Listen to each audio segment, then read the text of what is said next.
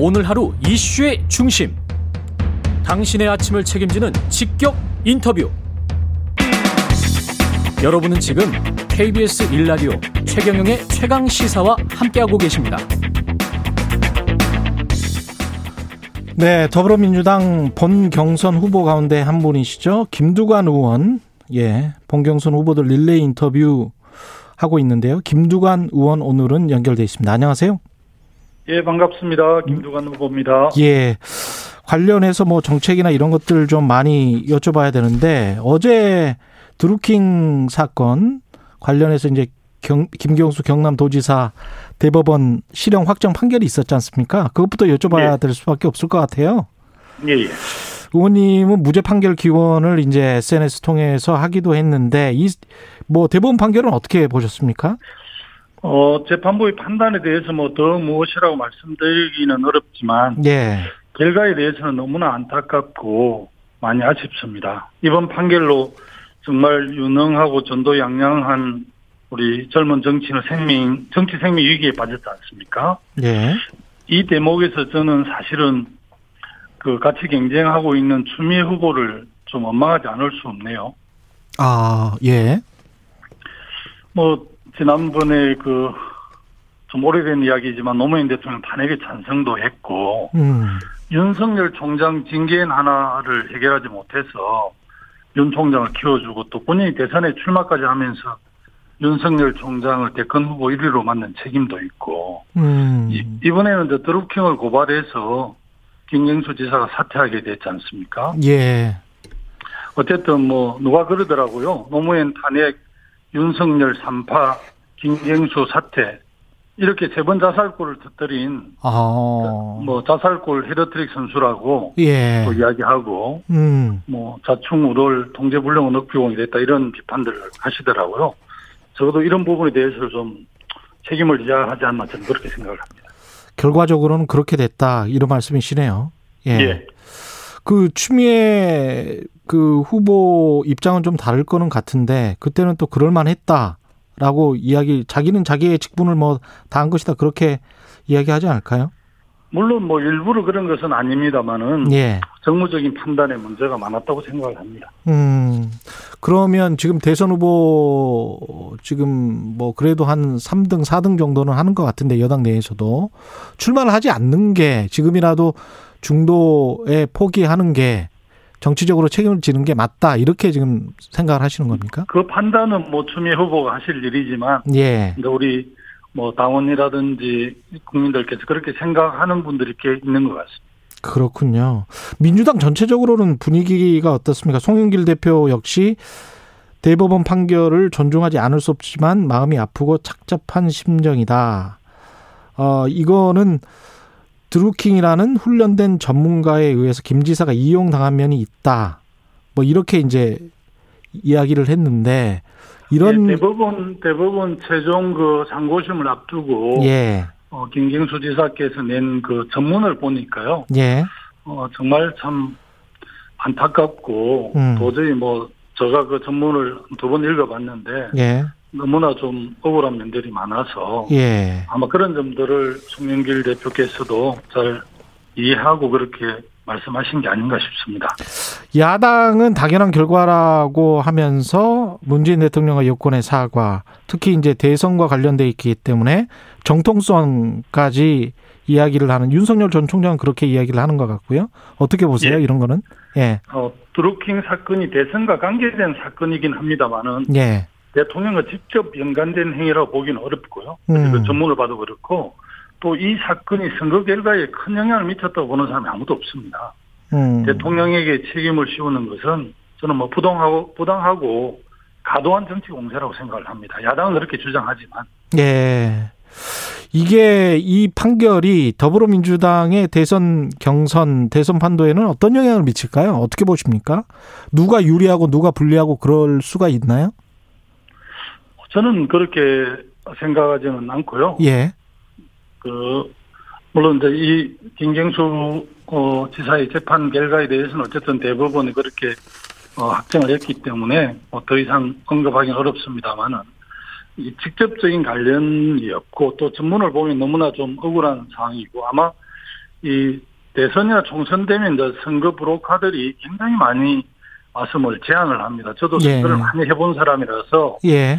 어, 워낙 김경수 지사가 순수하신 분이고 착한 분이고 또 뭐 이렇게 정권을 창출해야 되는 입장에서 도와준다고 하니까 선의로 음. 도와준다 하니까 그렇게 이제 잘 대해준 거죠. 이분 성정이 그렇습니다. 그러다 보니까 송영길 대표가 말한 것처럼 이제 그런 드루킹이라는 친구가 그렇게 활용한 게 아닌가. 음. 저는 그렇게 이해를 합니다. 직접적으로 크게 뭐 선거에 영향을 미치지는 않을 것 같습니다. 드루킹한테 뭐 한마디로 말하면 쏘은 거죠. 네. 이후에 경선 과정에서 지금 뭐 원팀이다, 모두 친문이다 이런 말씀들은 하시는데 약간 좀 분화가 되지 않을까 그런 관측도 나오고요. 어떻게 보십니까? 어, 지난번 당 대표 선거 때부터는 아마 친문계 하나로 모이지는 않은 것 같고요. 예. 뭐 지금 뭐 전체 친문이 어디로 갈지는 저도 잘 모르겠습니다만, 음. 어, 다만 뭐 비전이나 철학도 없이 갈 때처럼 강자에게 휩쓸리는 모습을 보고 좀 실망을 했습니다. 어. 뭐 힘센 사람이면 아무데나 가는 붙는 그런 친문이 무슨 의미가 있겠습니까? 저는 아무래도 그 정책과 비전 가치를 보고 우리 뭐 친문이 있다면 그렇게 선택하지 않을까 전망합니다. 힘센 사람이면 아무에게나 붙는 그런 친문이면 무슨 의미가 있겠냐 이런 말씀하셨는데 여기에서 예. 그 아무에게나의 아무는 누굴까요? 그건 제가 뭐 예. 특정해서 예. 말씀드릴 수는 없겠습니다만 대충 예. 짐작이 좀 가지 않나요? 아 그렇군요. 예. 이, 이 판결 이후에 이낙연 전 대표로 친문 지지가 더 집중될 가능성 이건 언론에서도 그런 식의 어떤 분석이 나오던데 그럴 어, 가능성이 있습니까?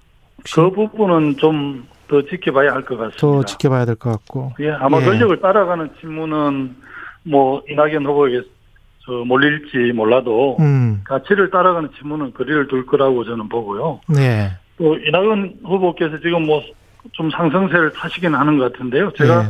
어, 총리 때 이렇게 총리를 3년 최장수 총리를 했는데 음. 그렇게 큰 성과를 낸 것 같지는 않고요. 어. 또당 대표 할 때는 이제 180석을 저희들이 얻었는데 언론 계획이나 검찰 계획이 제대로 좀 그 의지가 좀 많이 부족했던 느낌이었고 예. 또올 1월 달에는 뭐 전직 대통령 사면 발언을 해서 음. 민주당 지지율을 또 다 날려버렸고 결국 보궐선거에 참패를 했지 않습니까? 예. 또뭐 그 본인께서 선거에 지면 책임지신다고 하셔서 나는 안 나온 줄 알았습니다. 안 나올 줄 나오셨더라고요. 예, 안 나오실 줄 알았는데 나오셨다. 뭐 진정한 친문들이라면 예. 험난한 길을 피하고 개혁을 예매난 음. 이낙연 후보에게 가지 않을 거라 저는 생각합니다. 아, 진정한 친문이라면 이낙연 후보에게는 가지 않을 것이다. 가치를 따라가는 친문이라면 그러면 김두관 후보에게 갈 것이다. 이렇게 생각하십니까? 예. 그 어떤 측면에서 그렇게 생각을 하신가요? 의원님이 지금 대선 경, 경선 완주 의사를 밝히셨고 단일화는 지금 염두에 두시지 않는 거잖아요. 네 그렇습니다. 그, 뭐 우리 당의 또그 단일화라는 결선 투표가 있고요. 예. 그 여섯 명이 자기와 같이 정책 무슨 비전을 가지고 치열하게 음. 어, 토론하고 경쟁해서 음. 국민들에게 참 모습을 보여주고 예. 그렇게 해서 최종적으로 10월 10일에 이제 한 분이 뽑히거나 또 음. 1위 주자가 가반을 넘지 않으면 1, 2 결선 투표가 있기 때문에 그 자체가 저는 단일화라고 생각을 합니다. 그래서 음. 여섯 분이 다 끝까지 자기의 정치를 완주를 했으면 좋겠습니다. 그렇게 해서 나중에 원팀이 되고 또 대선에 승리하면 어, 내각을 드림팀으로 그 이렇게 구성을 해서 하는 게 좋지 않겠습니까? 어제 저 김경수 지사 찾아가셨는데 그때 네. 무슨 어떤 이야기 중요한 이야기 좀 나누셨어요? 어, 재판 결과를 앞두고 마음이 얼마나 좀 힘들었겠습니까? 음. 어, 도청을 찾아서 인사를 하고, 뭐, 격려 말씀드린 게 전부입니다. 아, 그렇군요. 그 후보님이 지금 제3지대 대선 후보로 나설 것 같은 김동연 전 경제부총리에게 여당으로 입당해서 자신과 흑수저 연대를 이루자 이렇게 제안을 하셨단 말이죠.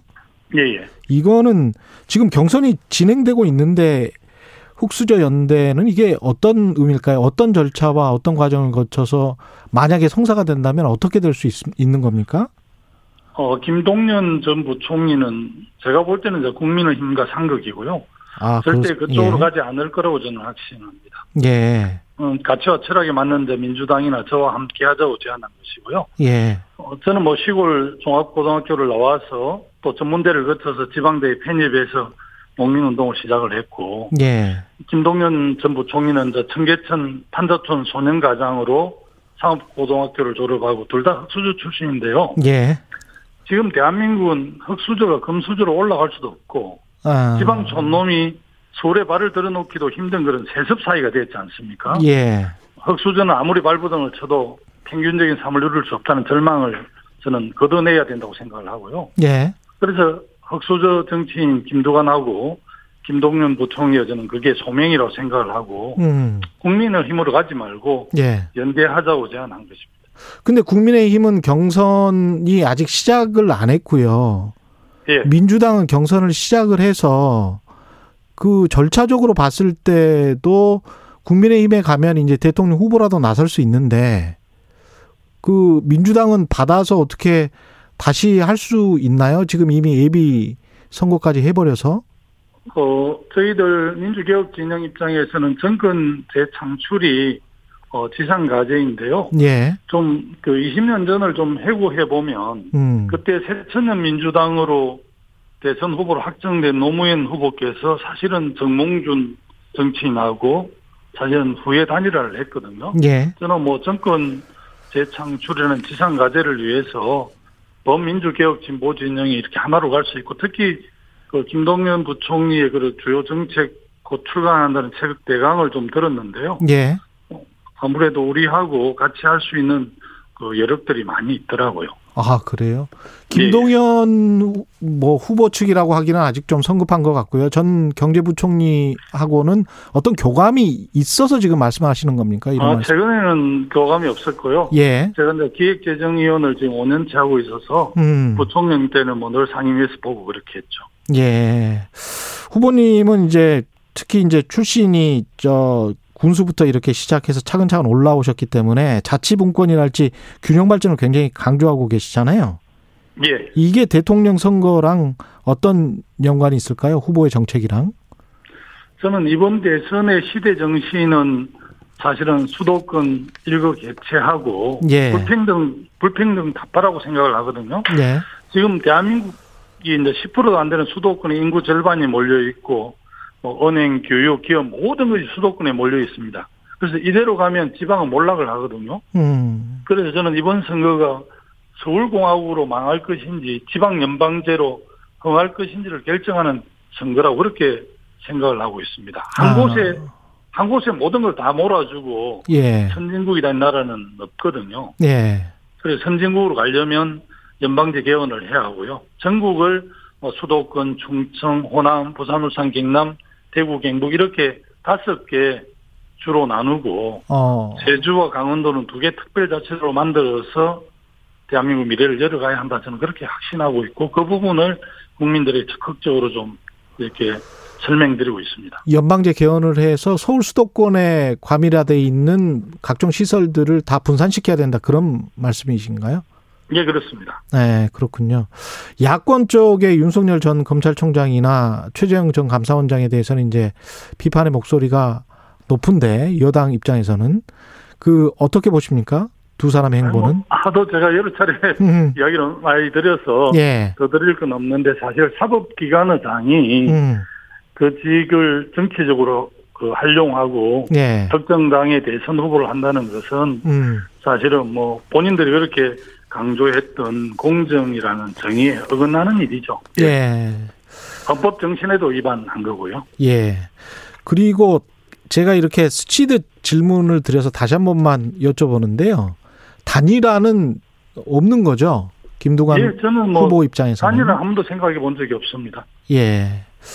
알겠습니다. 마지막으로 현안 관련해서 재난지원금 논의는 지금 당정 간에 계속 되고 있는 것 같은데 전국민 지급과 80% 지급 사이에서 뭐가 맞고 왜 그래야 되는지 좀 설명을 해 주십시오. 어, 저는 뭐 재난지원금을 보편적으로 뭐 지원해야 한다는 주장을 했고요. 전체 예. 국민에게 주면 한 22만 원, 음. 22만 원 3만 원을 주게 되고 예. 25만 원을 주면 80%를 주게 되는데 그 80% 경계를 잘못 규정을 하면 오히려 소득이 역진되는 측면도 있고요. 예. 저는 오타재난 지원금은 국민에게 다 이렇게 1인당 22만 원, 23만 원 정도를 지급하는 게 맞고 특히 이번 코로나로 인해서 영업 제한을 당한 소상공인 자영업자에 대해서는 특별하게 손실 보상을 완벽하게 해야 한다라고 생각을 합니다.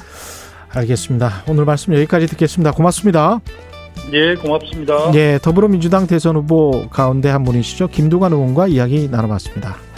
KBS 라디오 최경영의 최강시사 1부는 여기까지고요. 잠시 후 2부에서는 김프로의 정치학, 국민의힘 김재원 최고위원 만납니다.